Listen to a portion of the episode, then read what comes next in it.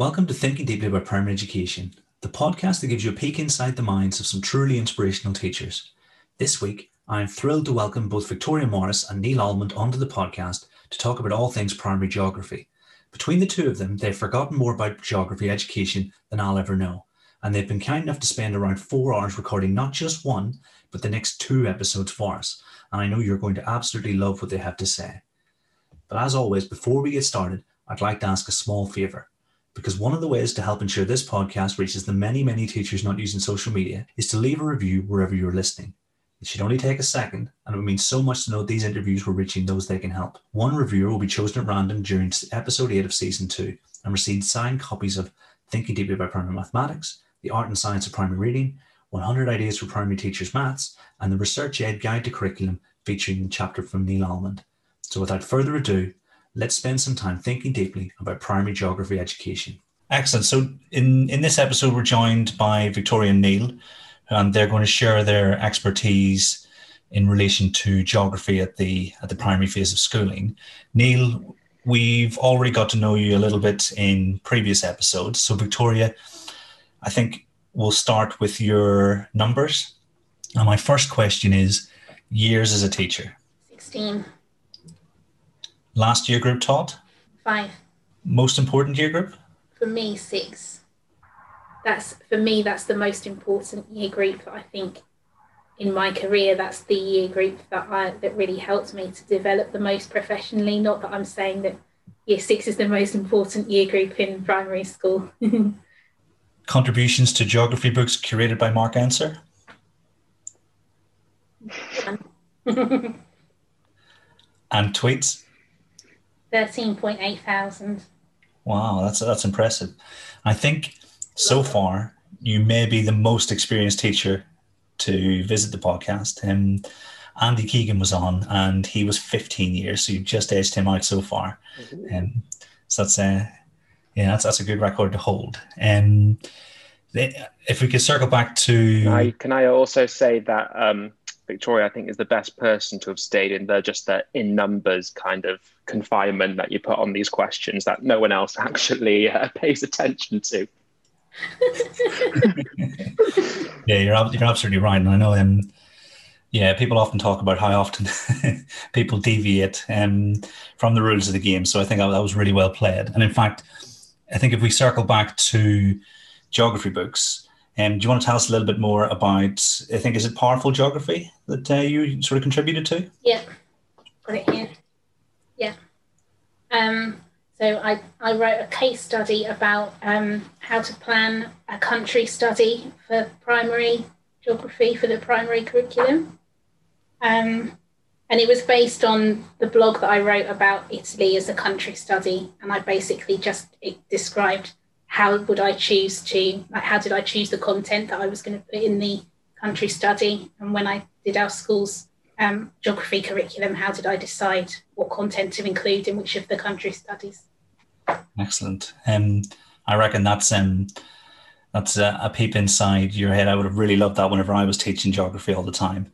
Um, yeah, because I reckon I didn't do it justice. Um, and I think that yeah, I think people can really benefit from from the opportunity to see your thought processes. That, that sounds excellent. Um, so you're a year five teacher at the moment and mm-hmm. a, a specialist in curriculum design and the humanities.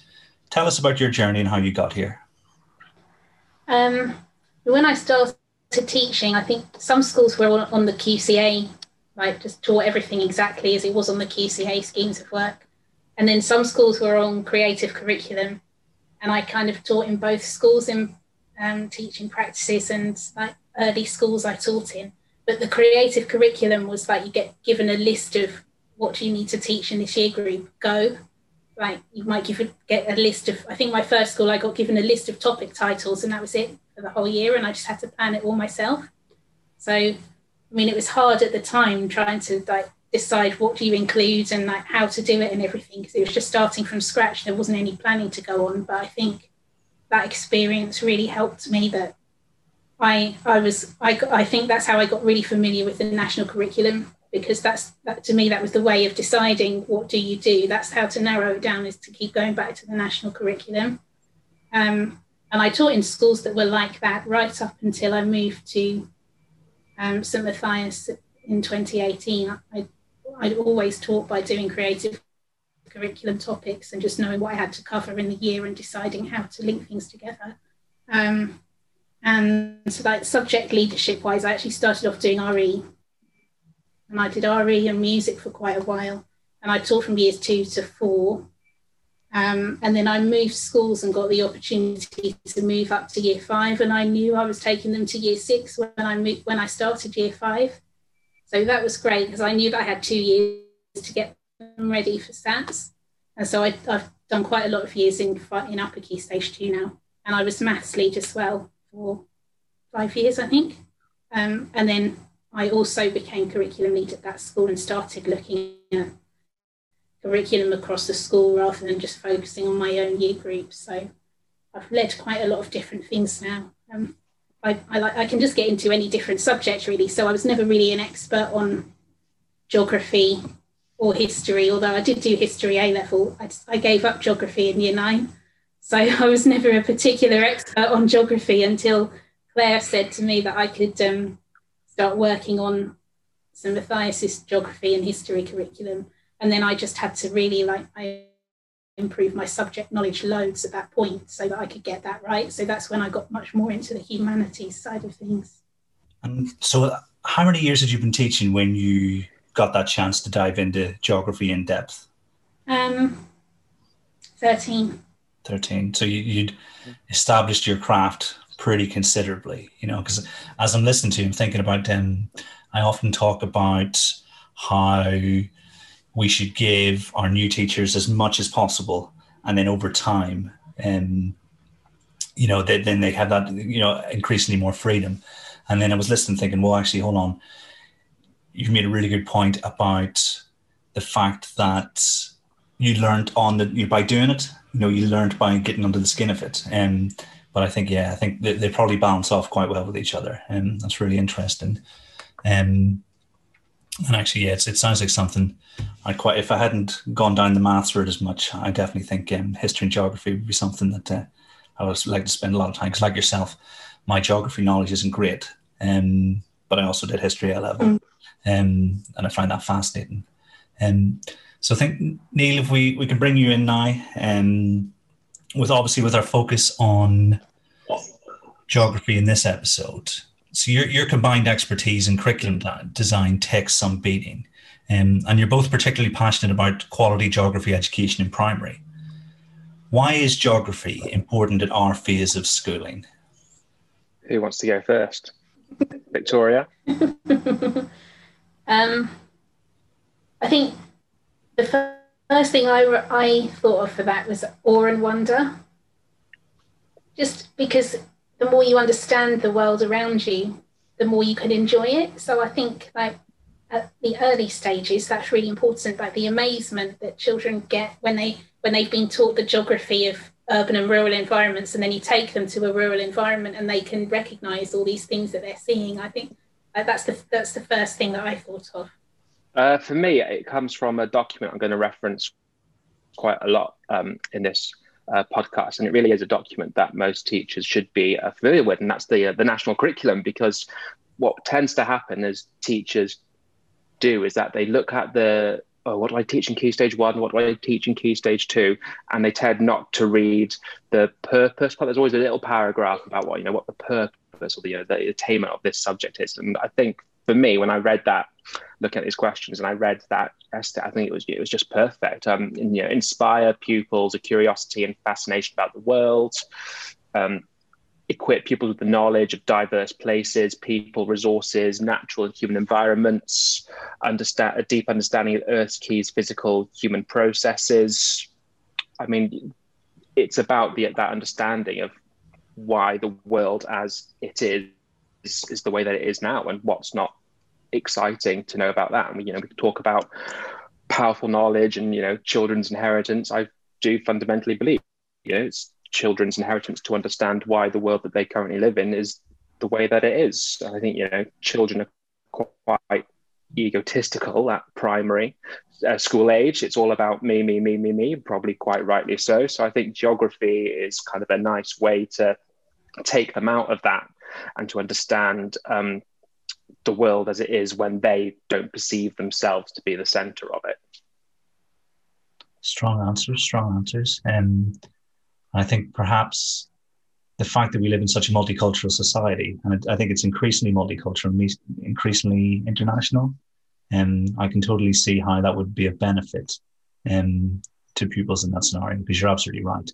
They, um, you know, it is very much you start at the center of the of the world, and then the older you get, the, the more you realize that you're that you're not. And um, excellent. Is there anything you want to add to that, Victoria? Or um, I think about it's important to get it right at primary level because uh, for the preparation for secondary as well. But obviously, that's the same every subject, but it's important that they really know geography that they're not just doing some things learning some things about other countries but they've they've really had like that solid geographical knowledge and like really focusing on what geography is as a discipline to prepare them for the secondary geography and if you guys could condense your approach into a set of guiding principles, what, what would they be? First of all, funnily enough, read the national curriculum for geography. Read what it actually uh, says in there. It's um, I was briefly flicking through Mark Enser's book, and it's pretty light on content, and some of the geographical statements in there are quite wordy. And like Victoria, I um, uh, stopped doing geography in year nine. that I dropped it as soon as I could. It wasn't a particular one. I I liked it, but I didn't enjoy it.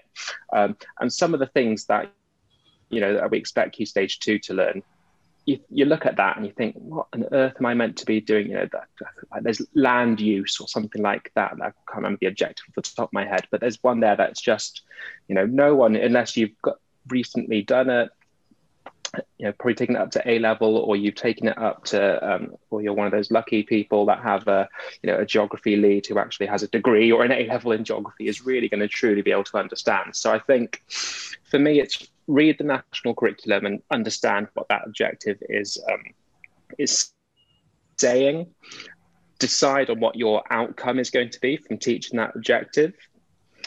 Um, where appropriate, I would then link to um, Peter Jackson, who's a geographer, he wrote in a, a paper, and again, Mark Enser references it plenty, um, the key concepts of um, geography. So that's linking it to um, space and place, scale connection, proximity and place, and relational thinking.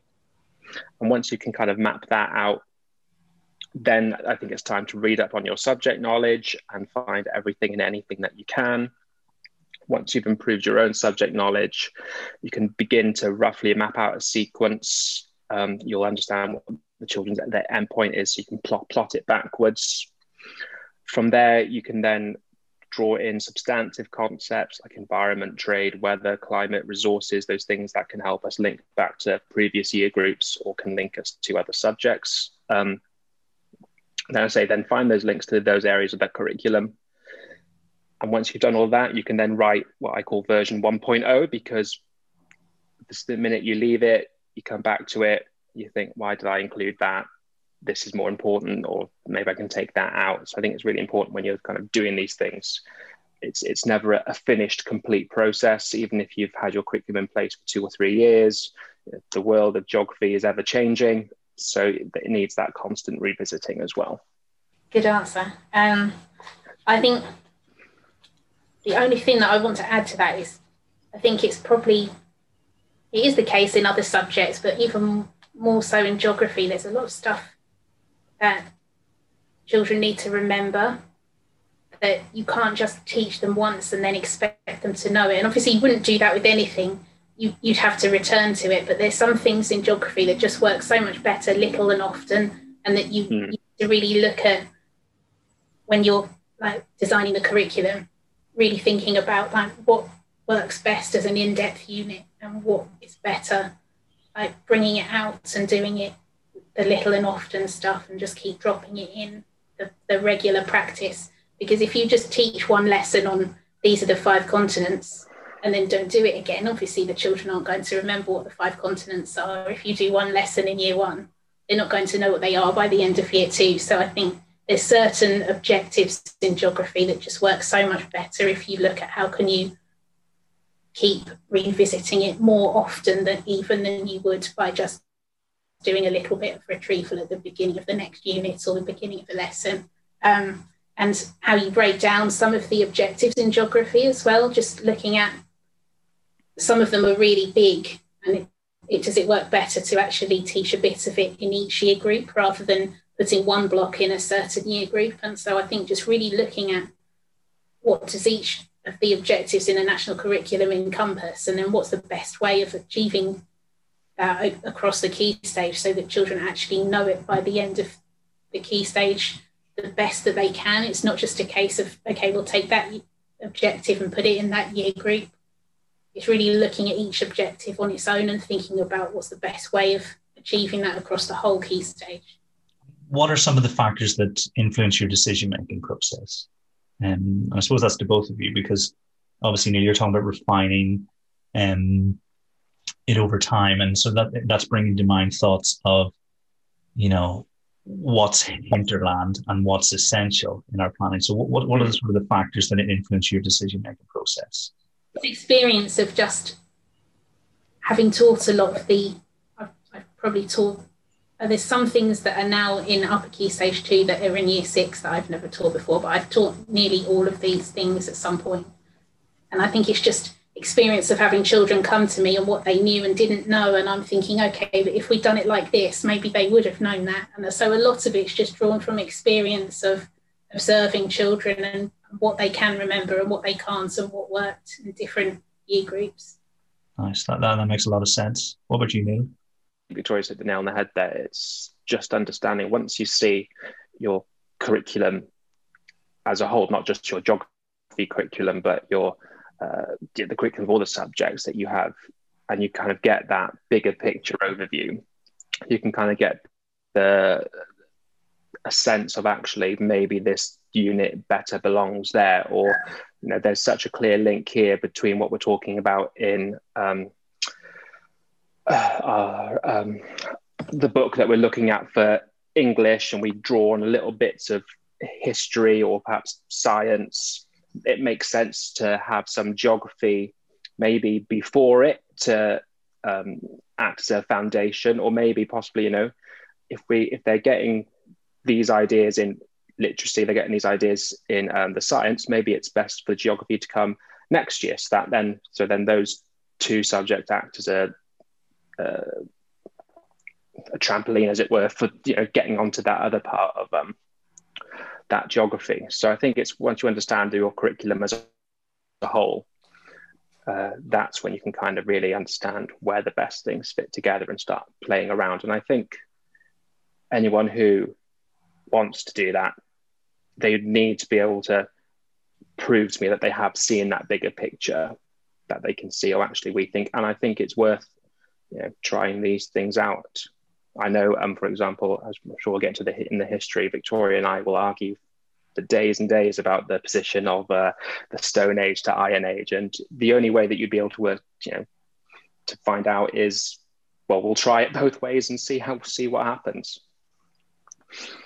Nice. That, that makes a lot of sense. It's almost um, that narrative run through the curriculum and how it ties in with absolutely the whole story. Yeah, that you you know just just listen to you guys. Things are making so much sense, and you know I really wish I could teach geography tomorrow, um, just to try it out. Um, so suppose a pretty difficult question next. In in your opinion, what is the single most important aspect of geography education? I think for me, it's the the bit that well the part that was a revelation to me when I started learning more about geography and improving my subject knowledge was it's the bit in that preamble to the national curriculum. Um, let me check the exact wording, it, where it says about um, the interaction between physical and human processes. I didn't know that was the key to geography. I think if I'd actually understood that when I was at school, I might have enjoyed it more. That it's like, how does everything link together? And I think maybe that's why I like it because I always like looking for links between things. It's like every bit of it has to, it's not lots of different things in isolation, which was how I learned it at secondary school. It's actually everything sort of working together and all the processes fitting together. And I think it when you plan it, it's you have to try and plan it so that children understand that. Yeah, that, that, that's really powerful. And um, recently, I've been reading Prisoners of Geography, and it talks about geopolitical relationships based on mm. the physical features. And I think that's yeah. that's almost what you're describing. That's what I'm definitely thinking about. Is, you know, for me, that it was almost the first time I realized, um, you know, just how important that physical geography is to how we behave as humans. Yeah, yeah, that's a, that's a great point. And um, what about yourself, Neil? Oh, yeah, um, echoing kind of what Victoria said, but also going back to what um, I said um, in an earlier question, it really is kind of getting children to understand how it is that the world looks like it does today and looking back at you know what has happened and how we can kind of use that as a means to understanding what the world might look like tomorrow and what that means for us you know, right now and obviously in that comes the interrelatedness of the physical and the human geography and how all of those and the physical processes and how all those come together. And as I say, I'm going to be um, quoting so much um, Bronowski on the ascent of man. Um, because I think as a framework, it's wonderful just to understand, you know, the purpose of geography is to understand how it is that, you know, we started off in Africa. How did we, as a species, come to be in every part of the, you know, six the seven continents and every now and then we throw some scientists onto the seventh one just to learn more about it so yeah i think that'd be my answer nice excellent um, no easy task answering that one either um, especially no. especially when you love uh, geography as much as you guys do um, and then so moving on to schools what is it the schools who provide a stellar geography offering do so well what they do. And it's a tricky question to not kind of give too much answers away for the next one because you can almost compare them as, you know, stellar geography is what, what not what poor geography is. Um, so I think they really get the mix of kind of thematic studies versus regional studies. They get that balance well. So they may look at um, some physical processes in depth through um, thematic studies. So they might look at the water cycle, or how rivers work um, as a thematic study, and then when they go to a regional study to look at South America, uh, North America, whatever they choose to um, study, they're then using what they learned in that thematic study as a hook into their regional study, or at least applying what they've learned. So actually, we've learned about the water cycle. What can we? How can we use that to tell us about um, flooding in the Amazon compared to flooding in um, you know the UK. So they can draw on the idea that you know the more trees we plant, the more water they're going to absorb. Therefore, um, where we're um, cutting down forests in the Amazon, perhaps flooding is increasing. But hundreds of years ago, the flooding wasn't much of an issue, and they can make those connections there between the floods that we seem to be getting on a semi-regular basis over here as well. I would also argue that um, and Victoria is definitely the person to talk about this, but the examples that they choose are really carefully curated. Um, so I won't go on to that because I know Victoria is the person to um, absolutely talk about that.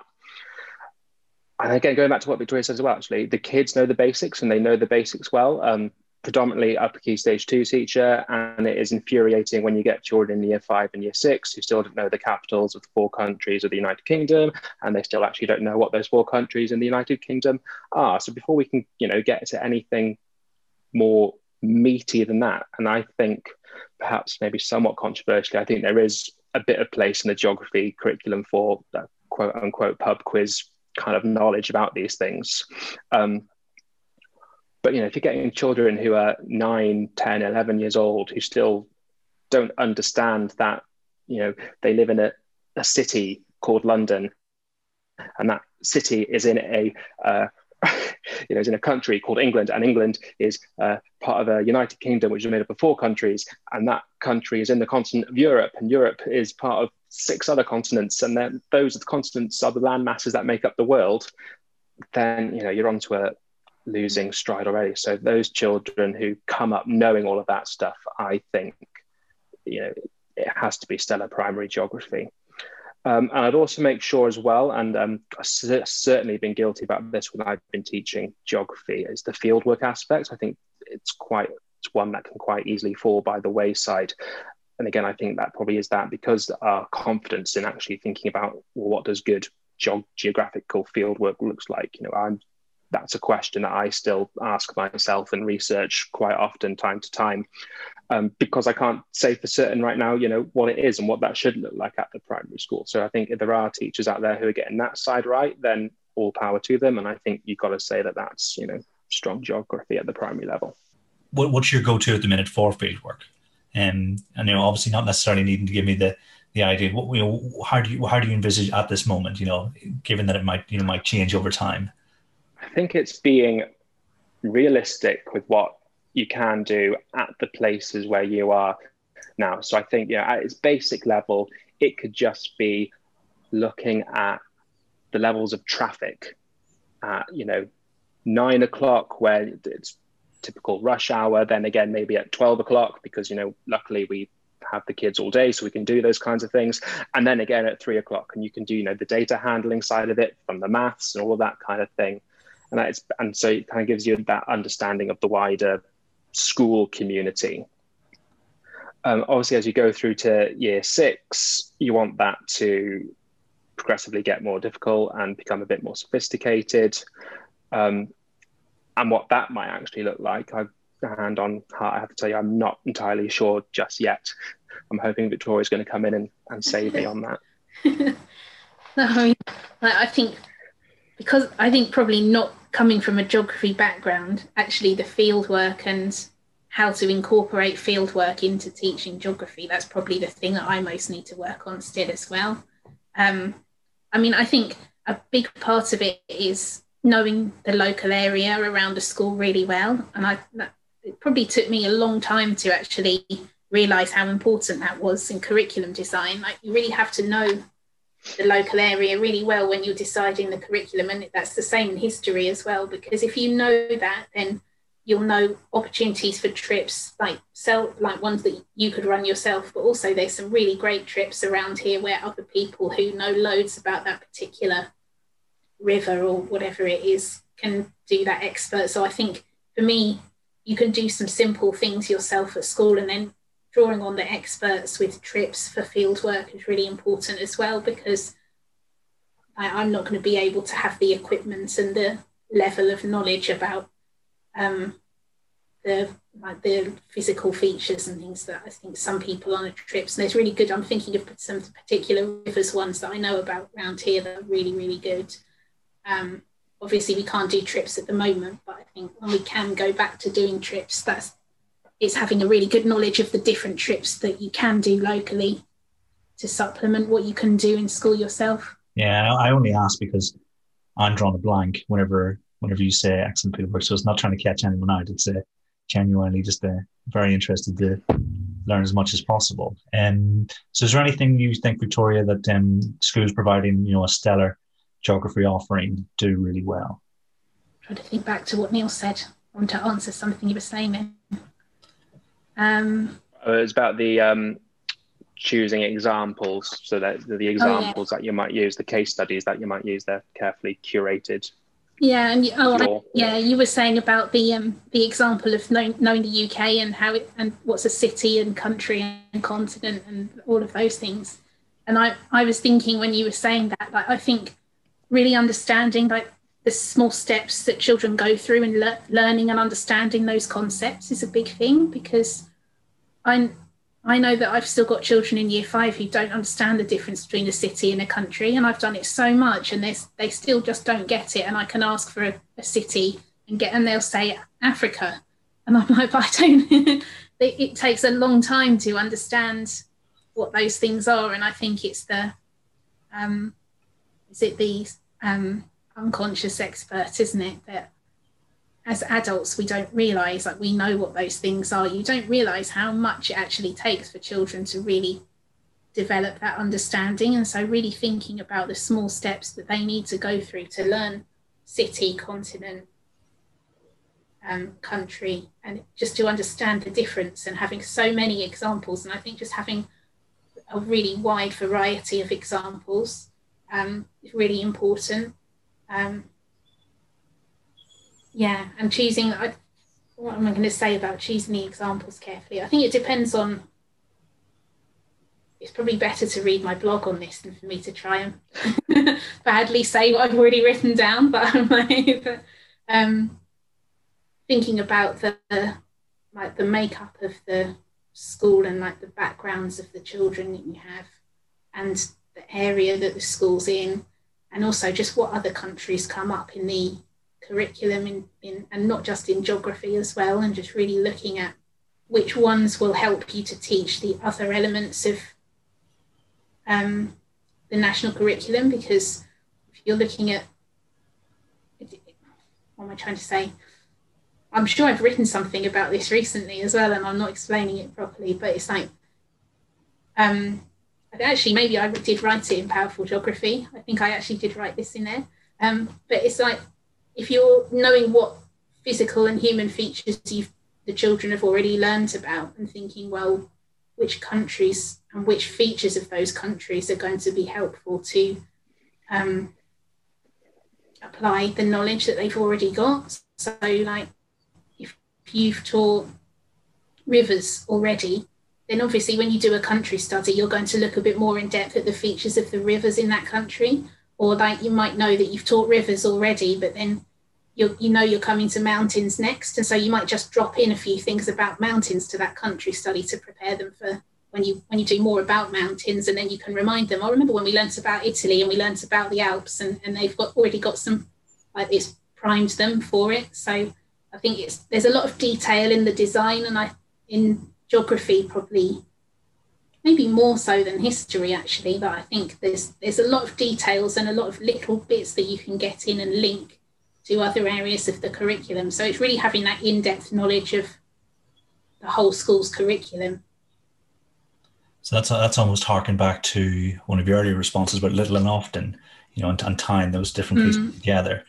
Yeah, that, that that makes a lot of sense. Um, and actually, I know of schools that have asked you guys to come in and work with their school leaders.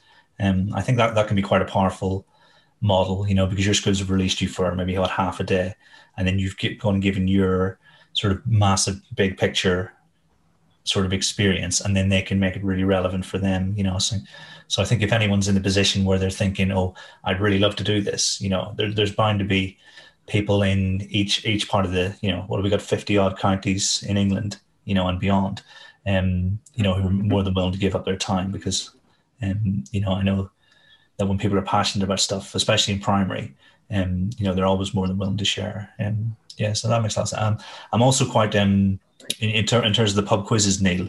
It's uh, during dinner time, whenever there's almost like a gap and the boys are starting to get restless at the table, I'll give them a UK quiz um, to fill the gaps. Lovely, love it. Yeah, I'll, I'll, I'll, give them a quiz. Um, because yeah, I think if, if they go to school, like you say, knowing those fundamentals, it's almost the place value, and then from everything else can can happen from there. Can exactly. You know? Yeah. Mm. And I think yeah, that's think, a lovely way to think about it. So a lovely little analogy there. Um, I've got a list on the wall next to my desk in my classroom of things that need revision, and like the countries and capitals of the UK is one of them and I, and it's not just geography, like loads of different things, maths, all sorts of different things, but just stuff that they tend to forget, like um, the number of days in each month rhyme, this a list of things like that. And whenever there's a spare moment, because I will forget the, these little things, so I've just got them all written down there. If we've got five minutes, I just pick stuff off the list and give them a quiz from that. I'm going to be uh, stealing that. That's a great idea. Yeah, it, it, you spend so much time on the rhyme that actually you might as well just go and check the calendar. and I suppose the, ne- the next one you, you may already have answered it, like you say, Neil. But are there, are there any pitfalls that those schools who sort of struggle to provide a decent standard of geography fall into? You know that people listening should you know maybe try, perhaps try to avoid.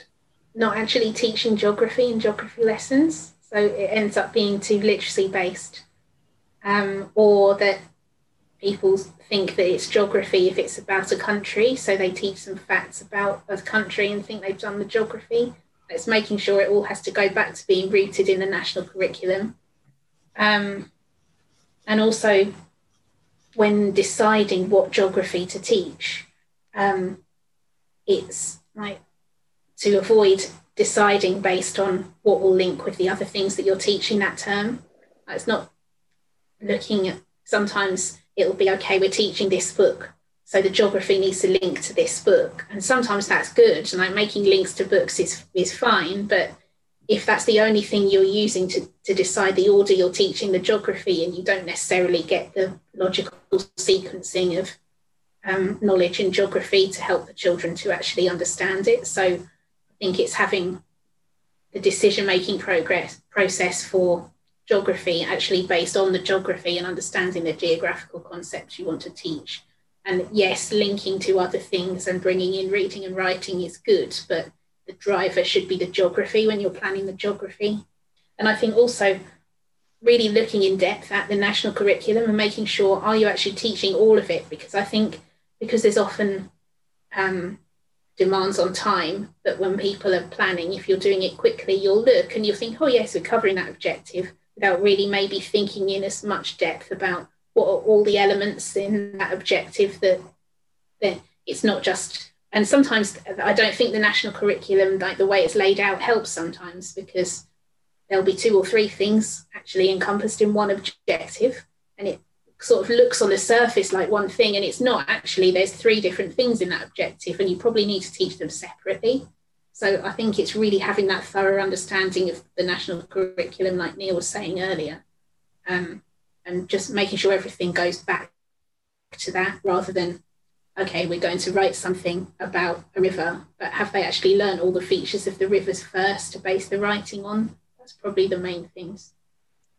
what's your what would your ideal time allotment in a week be for geography? Oh gosh, I don't know. I'm not very good on timetables. I think that's the wrong question. I think that's a lot where, and this is something I've been thinking quite deeply about quite recently with some colleagues as well. I think the idea of giving something a set amount of time is the wrong way to go about it. And actually, we should be thinking about what do I want to teach them? and how much time do I need to accomplish that? If I know I've got, yeah. um, you know, it's, it's, I think this is the problem with we often for pr- probably arbitrary reasons just to make life easy for ourselves. You know, every half term we have to start a new topic. Well, why? If I have, why? if I'm teaching them something that's going to take that needs ten weeks of um, instruction and I've only been given an hour a week, then surely I should be able to use those 10 weeks. If I something uh, like with Victoria, like if you're in year in key stage one, you could pretty much get away potentially without having massive hour blocks of geography and just do 10 minutes little and often every day, every day, every day, every day.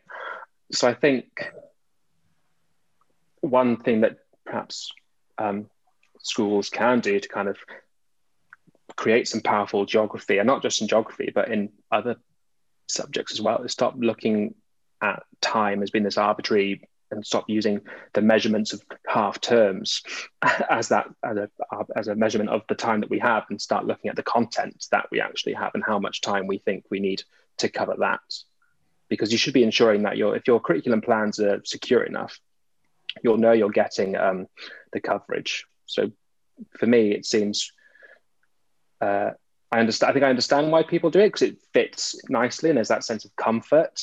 Um, but I also think we put ourselves in a little box by kind of doing it that way. Nice. Uh, I, I love that answer. Basically, why I don't like timetables. that is the reason I don't like timetables. I want to look at everything I need to teach, and then I will decide how long is it going to take and what order is the best order to do it in. And I don't want a timetable to tell me teach this for an hour here because that's not necessarily the best way of doing it. So exactly. When you look back at you know Bloom's and Guskey and the, a proper mastery model of schooling, I think the timetable is one of the main reasons why that's stopped that model from being incorporated into more primary schools. And I think primary schools, because we have the same students for the whole year, we're more likely to be able to actually enact something like um, that, ma- that mastery model of schooling. But because we stick with these arbitrary time limits on content, it makes it 10 times more difficult to do. Yeah, I, I absolutely love that answer. Um, yeah, I'm experiencing a thunderbolt right before your eyes here. You know, the, scales are falling from my eyes. You know, because obviously banging on about um, an hour isn't the unit of time for a lesson, and you guys have just extrapolated that, and actually, it makes so much sense. And um, you know that that could possibly be the most important thing that gets um, sort of explained in this episode. I reckon. And um, yeah, I'm, I'm 100 percent with you on that. Yeah, I just think I was mirror exactly kind of all the things that um, Victoria says. That my notes literally say, you know, you get lost in the topic name because you've been given a, a weird topic title, and so therefore your geography comes from the topic title, um, and it bears no resemblance to actually what's in the national curriculum at all, or it's so surface that you, you're learning about a country, you're not learning geography per se. I think we've got to be really careful about the um, the representation that we give of countries as well. Um, if we're using Africa as a model to contrast life in the UK, we have to show, you know, cities like Nairobi, which actually don't look so different from um, some cities that we have in the United Kingdom, and so we don't, um, you know, keep on going along. We don't perpetuate that myth that you know all of Africa is poor and things like that. And I think that's really, uh, real careful thing that you know we probably don't generalizing massively here. So I'm sure it's not everyone, but certainly when I was uh, in the classroom, it's not necessarily something I ever gave much thought to, and something that I think deserves a lot more thought. Yeah, uh, uh, uh, that's a great point, and it's the, the, more I read about geography, the more that becomes apparent. You know, because you, you do have the way that people talking on you know in the media in general terms about nations, and actually the reality is quite far and mm. you know, and as you said, it's much more complex. Um, yeah, so I yeah. think yeah, those are. Those I think just to just expand quickly on that one, um, even you know, problematic in, in what I said, and you know that you would compare the United Kingdom to Africa because Africa is an entire continent. So actually, you know. I apologize for that absolute rookie error, but actually, it's not thinking about Africa as this one big place. It's actually thinking, you know, it, I'm sure it spans thousands of square, you know, square miles, and you know the differences in climate is so different depending on you know how near the equator it is compared to you know like South Africa and the top parts of um, you know Morocco and Egypt. So it's you know more useful, I think, to actually hone in on a on a specific country within Africa, perhaps, than actually doing a massive comparison of Africa as a whole, because you can't possibly compare a whole continent to you know a tiny bit part of Europe and expect to get anything um, worthwhile. Yeah, we had a whole discussion around that. Um, our key stage one comparison because we do the Amazon in, in year two. And we had a whole discussion on what should the comparison be because comparing the Amazon rainforest with London, it, it's a bit like, well, they're obviously going to be different because one's a rainforest and one's a city. So then we were sort of discussing, okay, do we compare Brazil with like, England? or do we compare like the Amazon with a forest in the UK? So I think it's really thinking about that and yeah, it's just it's really careful thought, and I think that all comes back to subject knowledge and that subject knowledge of the person who's um, planning the curriculum, and then also making sure that teachers understand why those decisions have been made and that they have the knowledge as well. Like, what's the reason that we're doing that, and so that they know why they why why does the curriculum say we're comparing uh, the New Forest with the Amazon rainforest rather than, well, we're comparing where we live with the Amazon rainforest? Like, really having in depth reasoning behind those decisions and making sure everyone understands them. Yeah.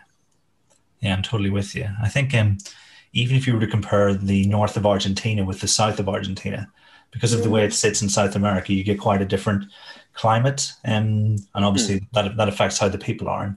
And um, because of the the conditions they're living in. You know, I think perhaps more mountainous in the south. You know, don't quote me on that, um, but it, it changes your way of life and stuff. Yeah, so I, I totally understand that. Um, you know, and I'm thinking about my own practice. I was probably guilty of all those, um, you know, being far too general. Yeah, I'm sure I have been in the past. Yeah. Um, yeah, that's, that's awesome. Hard not to teach it in things in a stereotypical way if you have to have the subject knowledge to not do that, don't you? That I, I'm sure that I used to do it because if you haven't had the time to read up, and sometimes you don't know what you don't know either, do you? So yeah. really developing subject to avoid stereotypes needs a lot of time spent on it. Yeah, absolutely. Yeah, it is that not knowing what you don't know, and not, and it's only when you do realize you're like, oh my goodness. Um, yeah, that makes a lot of sense. Yeah. Um, and I think that goes that sort of segues quite nicely into the next question. And um, so we're going to stick with our listeners. And what would you recommend to anyone wishing to develop their geographical prowess in, in terms of teaching? You know, what should they read in terms of, you know, for instance, books, papers, articles, blogs, perhaps even TV shows, like you said, The Ascent of Man? And um, what, what would you recommend for anyone thinking, I want to up my geographical game?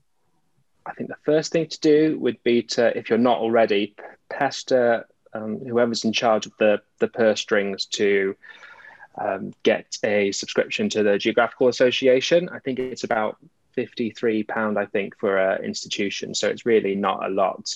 A lot of their resort, they've got some really good stuff on there. And some of the better stuff you then have to pay on top of. Um, but you can get um, their collection. They call it um, In the Know. And it's uh, 10 ebooks of just pure geographical factual information that covers key stage one and key stage two. It, they have been written, you know, obviously by people commissioned by the Geographical Association for um, the layman like us, or certainly like me anyway. And I know when I was looking at um, our school's curriculum, because when you go to, um, you know, you can go to different websites, and different websites have different names for. So you know, I think I remember like right, actually, what is the continent that Australia is on actually called? Is it Australia? Is it Australasia? Is it Oceania? Every website I went to, different, different, different, different. So I just thought, right, if I if the, the Geographical Association have put their name to this, I'm content in saying whatever they've said in this, this is what we'll go for, and that just means we can get that consistency then through that school. So as well, you know. The names of the different climates. You go to website A, website B, they got different names for them. I, you, I bought this, and I think it costs for the ten. It costs something like twenty pound. I think it is, but for geographical knowledge, I think it is one of the best twenty pounds you can buy, and it's say it's all ebooks, so you just download them, put them on your um, server, and you are off to the races. Another great little book. Um, one of Mark Enser's first one was making geography, making every geography lesson count. It's written more from the perspective of secondary, but what it does is it looks at, um, if you're familiar with the Making Every uh, Lesson Count series, it looks at the kind of the six principles of uh, challenge, explanation, feedback, modeling, uh, practice, and challenge. I think I said that already. Uh, and what they might look like in a geography classroom. Um, but the part that I found most useful for me was that in one of the sections, um, Mark writes a, a, model of what he would expect a, a, year seven pupil to give if they were doing a country comparison. And so for me as a year six teacher, I found that really valuable just to give an idea of, um, right, this is something what the end point might start to look like. If we can get children starting to replicate something like this, then I know Mark Enser will be happy. And so if he's happy about something geographically, um, then I'm going to be happy about it as well. Um, and my final uh, tidbit of wisdom would be to, if you haven't already, do go and look at Victoria's blogs on um, geography because they are um, incredibly useful. And I know we um, we joke about all things Victoria, but they really are um, exceptionally useful. And I I learn a lot from reading them and still go back to them to this day. So definitely check those out. I keep saying I'm going to update the Key Stage 2 geography one and then not doing it. Maybe I'll actually do that. Because I think I've done a lot more since I originally wrote that, that geography one, yeah. Um, it's recorded now, so you have to yeah, I'll have to do it. Give yeah. the people give the people what they want. Well, when we're done, if I feel enthusiastic, maybe I'll do it this afternoon. Um, yeah, another book that is really good. And this one's good for subject knowledge. Is um, this one teaching primary geography, um, and that's got subject knowledge for different like different areas of the curriculum. So there's like rivers, and it gives you the subject knowledge at the beginning of the chapter, and then some ideas of how to t- teach it as well. So um, that's a good one. Um, and I guess I, sh- like, I should recommend Powerful Geography since I'm in it. but it is this Powerful Geography is written um, and it's aimed at all key all key stages, not just secondary. Um, I haven't finished the whole thing yet, but it is relevant to primary as well. Um, and I mean, a lot of I learned a lot of my geography from just asking Mark Enser questions on Twitter. So I'm sure that if people have questions, just ask the question on Twitter. And secondary geography people are quite happy to help. Mm. That's a lot of how I, I started learning a few things, and then I'd be thinking about it and just ask the question on Twitter. Yeah, tapping into secondary geography colleagues mm. has been um, extremely useful, and I've found the geographical department very uh, willing to help out and um, chip in and stuff like that.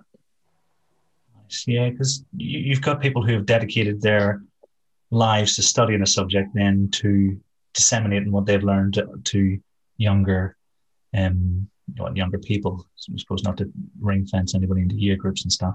Um, so yeah, they're absolutely going to be on board with uh, spreading the word as much as possible, aren't they? You know, um, it, it probably makes it a little bit more shocking that there is this disconnect between the phases because you know you've got people who so passionate. And yeah, and I think I think Twitter is a wonderful tool when used properly because you know everyone just wants to share and, and chat and discuss.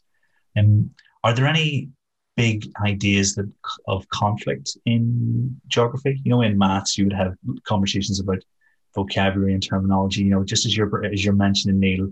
You know, what are the climates called? What are the, you know, what, what is the name of the the, the continent to the what, south east of of Asia? um, I don't know if they have those kind of conflicts on on on their level. I just think it doesn't make life easier for the novice who wants to become more expert when they get these different. I'm a. It happened in maths as well. I've I like the idea of things being codified, and it is as it is. Um, and perhaps that's just because you know I like the certainty of all of that kind of thing. Um, and when it's not, it, it, it, irritates me, but it shouldn't irritate me. It's just one of those things. You know, well, you know, why is there you know subject communities? Why are you not coming together to hammer these out and you know declare this is what we're going to call it from now on and let that be that? And I think if they did that, perhaps it would help a lot. Um, but also that with that, then you lose some of the nuance and the debate that goes about it, which I think you know can only be a good thing. Really, I think when you when you get certainty, I think um, you know we probably strive then to stop because we don't think we have anything more to go on. So knowing that there isn't that certainty actually means that we end up finding out more as well. Um, but in terms of any big geographical arguments, I, I'm not entirely sure. I know Victoria's read the book, so she might have a few. Mark might mention a few. I don't know. No, I don't. I mean, I I think there's probably pet peeve um, misconceptions. I, I don't know if I know mm. any conflict as such, but I'm just thinking about the misconception that um, countries near the equator are hotter because they're closer to the sun. Yeah. Rather than they get more direct sunlight. I know that one. I think Mark's mentioned that in the talk a few times. Yeah. I think he also mentions children coming up and thinking the source of a river is the sea. Right, yeah. I think he's mentioned that one. And I think he mentions it was at a researchED, and I think you actually had to chime in to give an answer. Um, was it all mountains are volcanoes or all volcano, volcanoes are mountains? It was that was the Surrey that. one. And then, was it the Surrey one? Yeah. Claire was involved, and then Claire said something, and I didn't I correct her. I think yeah, I remember that. Yeah. um, and I think isn't I think there's a thing between um, geography and values. So like not trying to get too much into value laden, like looking at climate change, but not trying to influence children's beliefs on not sort of looking too much. And there's a word that I'm not getting. What am I trying to say? It's just making um, sure I think it stays in that discipline, isn't it? That it doesn't, it mm. stays geography and it doesn't quickly become citizenship. Yeah, and it's not going too much, yeah, into moral education away from the actual geography of around those issues. Yeah. Yeah, I imagine that's a very easy trap to fall into. And um, the the Geography Association signed a bargain. Yeah. 50, 50 odd pounds. Wow. You know, that's um I think it's I think it's fifty three pound if you want an individual membership or fifty three pound for an institution. I think when I looked at it yesterday. Nice. You know, as I, I say, some of the resources then are are pay for afterwards, but I know there's plenty of free stuff on there as well that I've definitely used and borrowed. Yeah, well, I've seen schools spend a whole lot more on stuff half as good. So um, I, I yeah, be very silly and not they have, to be a member. Yeah, they have their own. Yeah, they have their own scheme there as well. You have to again, it's an extra. You have to pay for it, and I don't know the quality of that. But if someone wanted something to start off their geographical journey, that you know is not going to be Twinkl or a, a third party publisher who's going a generic. You know, they are the subject subject specialists, and I can't imagine you'd go too far wrong with using that as a, as your foundation. I think it's quite useful looking at some of their lesson plans for because like when I plan geography, I'm approaching it more from um, like the knowledge point of view, I suppose, and it's good looking at how how would a job a natural geography specialist approach teaching that topic and just the way they've planned their lessons. is not. It's good to look for ideas anyway, and to think about different ways of teaching the lessons. And yeah, I think I often go for the most direct and um, literal way of doing things, just naturally. So it's good to look at maybe a different, like thinking outside the box, how to approach a topic. To look at their, I, I think I don't have a membership, I've just looked at their free stuff. There's a Rivers scheme of work on there. That's quite interesting to look at for ideas. Definitely worth it. And I do think there's no excuse why schools aren't members of all the subject associations. I really don't think there is something there for everything. And individuals are very likely to listen to what you have to say. I've had conversations with numerous people from different subject associations telling them, you know, I'm not happy about this, or I want one of the issues I do have is that they do split the memberships into primary and they do split it into secondary. And some of the more meaty things that I like to get nerdy about, like the you know, geography, big geographical ideas and concepts like that, are behind the paywall for the secondary thing. And it's like, oh, but a quick email being like, look, I'm really interested in this. Can you please, you know, nine times out of 10, they'll very helpful. Nice. That's, that's solid inside info. Um, and so, in terms of subject knowledge, what are your top three sources of rich geographical knowledge? And I know you've already touched on that a little bit, Victoria, with um, with your first book recommendation. But where would, where would you go for subject knowledge? I a lot of mine comes from just re- reading children's non-fiction books, and I will read a, read loads of non-fiction books about whatever topic I'm doing, and then sort of follow it up myself with questions. And then that's where I'll question people on Twitter just to make sure that I know the right thing and I've understood it. But a lot of it does come from I just look at loads of non-fiction books, read, looks at look at lots of different examples. Yeah, um, I think DK are such a underestimated, underrated uh, website to use for yeah. subject knowledge for some things. There, some of their stuff is really, really, really good. Um, I certainly enjoy. I say the in the know from the Geographical Association is you know first class and outstanding. The Royal Geographical Society, which is different to the Geographical Association, they have some really really good stuff. Plenty of um, lesson plans and in-depth articles, etc. on there. Really really good. And uh, you can't go wrong with National Geographic magazine, or there's National Geographic Geographic Kids as well. Yeah. Um, both of those things are really really useful. I should do my plug for Epic. I love Epic, but if you if you use Epic for reading, they've got lots of National Geographic kids books on there and other really good non-fiction books. And then that's great at the moment in lockdown as well. Like every time I start a new topic, I set my children a new collection of books to read to link to whatever we're learning. Um, and also when you're in school, then it just means they can all have a copy of the same non-fiction book, so you can show them on the board but you, if you've got devices, they can actually have their own copies to look at for reading as well. So that's been great for for me, but also for using with the children this year. Nice. That, that, that sounds awesome. You had to give me a link for that so I can stick it in the show notes because um, yeah, I'm, I'm definitely going to investigate that further. Um, so I think moving on slightly, what are the features of a high quality geography curriculum? I think we've probably we've probably covered most of it in other questions. Um, like for me, the main thing is probably the logic. Like you want to see logic in the sequencing of the curriculum, just to think, does it?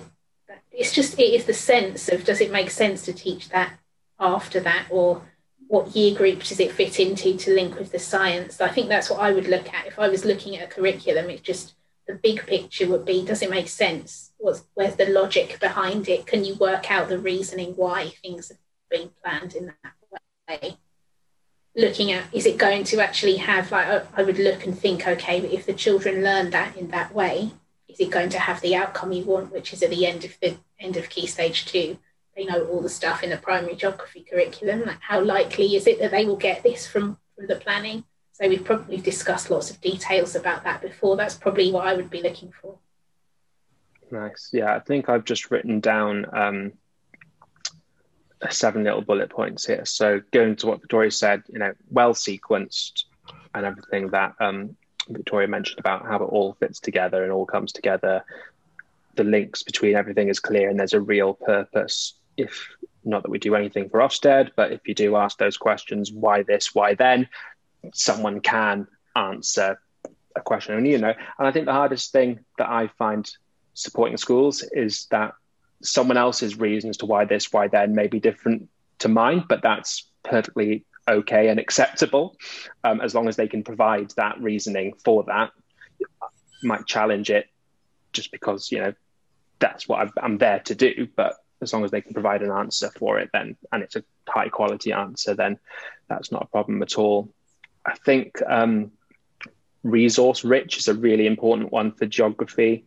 Um, I do think the fact that you can go through a school and kids haven't seen a globe or there isn't a world map in the classroom because um, the topic board has to go there or whatever kind of no space has been made for that you know a large meaty chunky world map which you know it's, it's there in september and it's blank. And by the time you get through to july you know things have been added to it. There's um, post-it notes all over it. There's string coming out from all over it linking things to that they've done. I think one you know one of those is really great. But again just making sure that you have the resources to go and um, you know teach geography really really well um, i think as well um, it, a high quality geography curriculum could go beyond curriculum and i can imagine you it would be bad geography, but you could probably teach the curriculum as a whole in you could probably do like a drop down week. And if you dedicated a whole week in key stage one and a whole week in just one year group in key stage two, you probably could teach it. You could teach it all. They wouldn't learn it all, but they could teach it all. Um, and there are, I think, some bigger missions from um, the national curriculum. For example, it's not um, kind of expected that key stage um, in key stage one or two Africa is looked at. I know that does go on to mention it in key stage three, but I think there's certainly no harm in, to going beyond that and looking at Africa. I think it's actually quite important that in primary school they get you know a little bit of breadth and depth in everything in, in as much as possible. Um, this one goes back to what Victoria said, um, that opportunities to revisit prior learned content, which goes back to the sequencing aspects, right? Little and often, little and often, where can we drop in things? If we've studied rivers in Spain, then when I do um, North America, it probably makes sense to look at the Mississippi and various other rivers or whatever it might be. Not to say that it's going to take up your all your time, but it's just there to add to that other anchor to extend that schema of what rivers river is. I think quite important as well is that it tries to take students out of their lived experience. I absolutely agree that we start with what the students know and have, but the end point is for them to realize that this, there is some things bigger than them out there, and that you know whether they like it or not, they are part of this interconnected world, and the role that they do play in it is important, and it will kind of have that butterfly ripple effect and affect different things in different ways they get that understanding of you know where we are in the world and how we got there. My, my Ascent of Man moment. Um, but also i think they know what geography isn't as well. Kind of be what i would pick as my high features of a high quality geography curriculum. Using making use of the local area and the field work as well and like using trips and visits and like yeah really incorporating that into everything else is really important as well Some, something that comes across really clearly is how carefully you're thinking, you know, both of you about the decisions you make and mm. and how that how geography looks in your schools comes to be. And you know, there there are no half measures really, are there? You know, it's a case of this is worthy of our time. You know, let's put the groundwork in, and then, um, and then the children will flourish as a result. Um, yes, and really, really, really fascinating. And you know, like I say, I, I wish I was teaching geography tomorrow. Um, so your work has inspired many, many teachers, um, and, and I think will continue to do so for a long time. But where do you draw your inspiration from? I found this question the hardest. Oh, I've got um, loads. Can I go first? You go first, then. I can just say. Read loads of stuff down for this one. Um, I think mainly it's it's from the children that I just look at the children and what they know, and I want them to know as much as they can. So a lot of it is just the children, and also other teachers at school, and just think like everyone's got different ways of approaching things. Um, and I think probably more general things on curriculum design. Obviously, um, Clare's work on curriculum design, Clare Sealy, has a massive influence on. I mean, she's she um, obviously had a massive influence on our school, but also just me generally before I actually worked at the school that her blogs and just thinking how do they apply to geography um, was a big influence. Um, and also when I've worked with other schools as well, like that's so so useful. I always I always think of new ways of developing my school's geography curriculum when I've gone to work with another school and I think, oh, actually, now I've done that at that school, I want us to do something like that as well, and I want to alter it a little bit. So working with other schools and talking to teachers from different schools always really really um, interesting to just see different ways of approaching things. Um, yeah, okay, I'm going to stop there. You can go. Because I'm going to um, ramble. ramble on a bit more, but it might not be very interesting. ram, ramble away.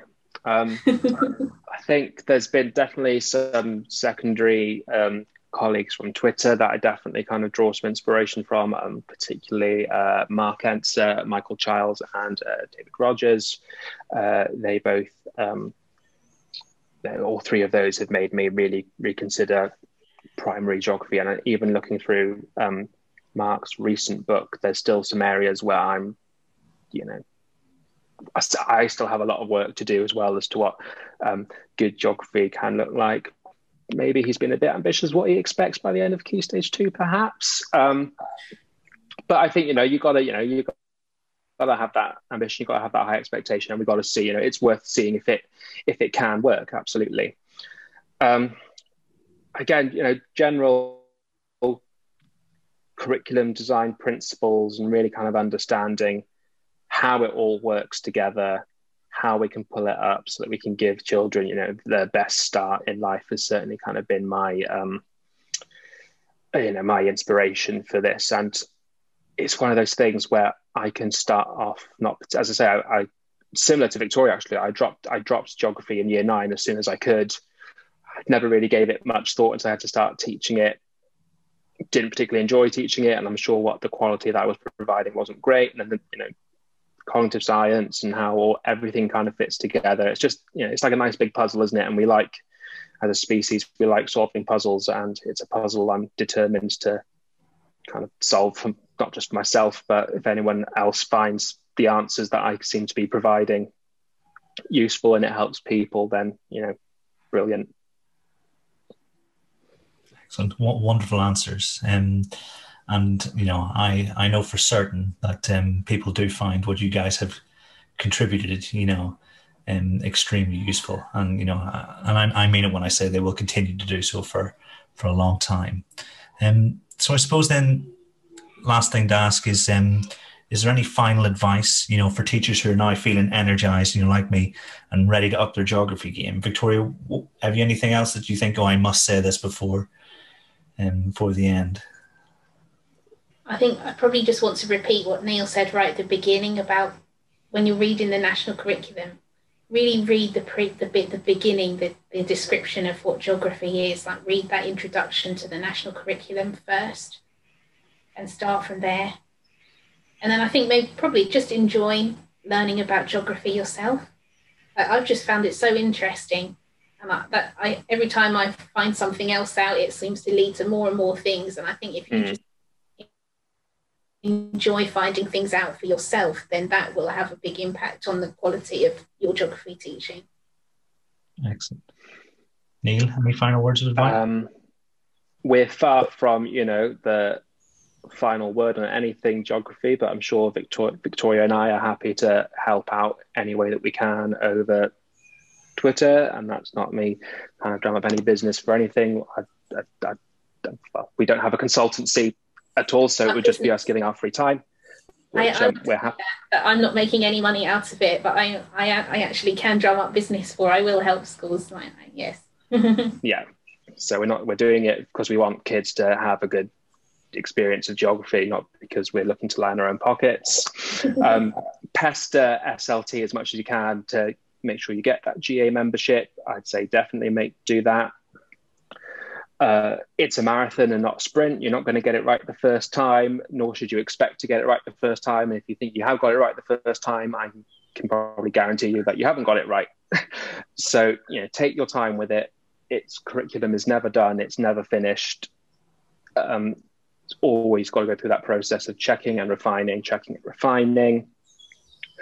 Um, and as much as I don't want this, because I know um, if he does listen, Mark Enser will um, jump on it too much, but you know, buy some of Mark Enser's books. Um, and I'll say they're all right because he, he does enough to uh, you know, advertise himself. Super. Um, but yeah, that, those would be my uh, top ones. Oh, and obviously, you know, go to Victoria because she's got some really interesting ideas on. Um, she mentioned field trips earlier, and her idea of when you should do field work and when you should go on trips to um, be part of your curriculum offering is um, you know, quite interesting and different to the way I think most schools go about doing their trips. So definitely go and check out her blog on how that should work. It, has been a real pleasure talking to you guys today. Thank you very much for sharing your time and expertise. Um, and obviously, we'll see you next week when we go into history in a little in the same depth that we've gone into geography. So thank you very much, guys. Thank you. Thank you very much.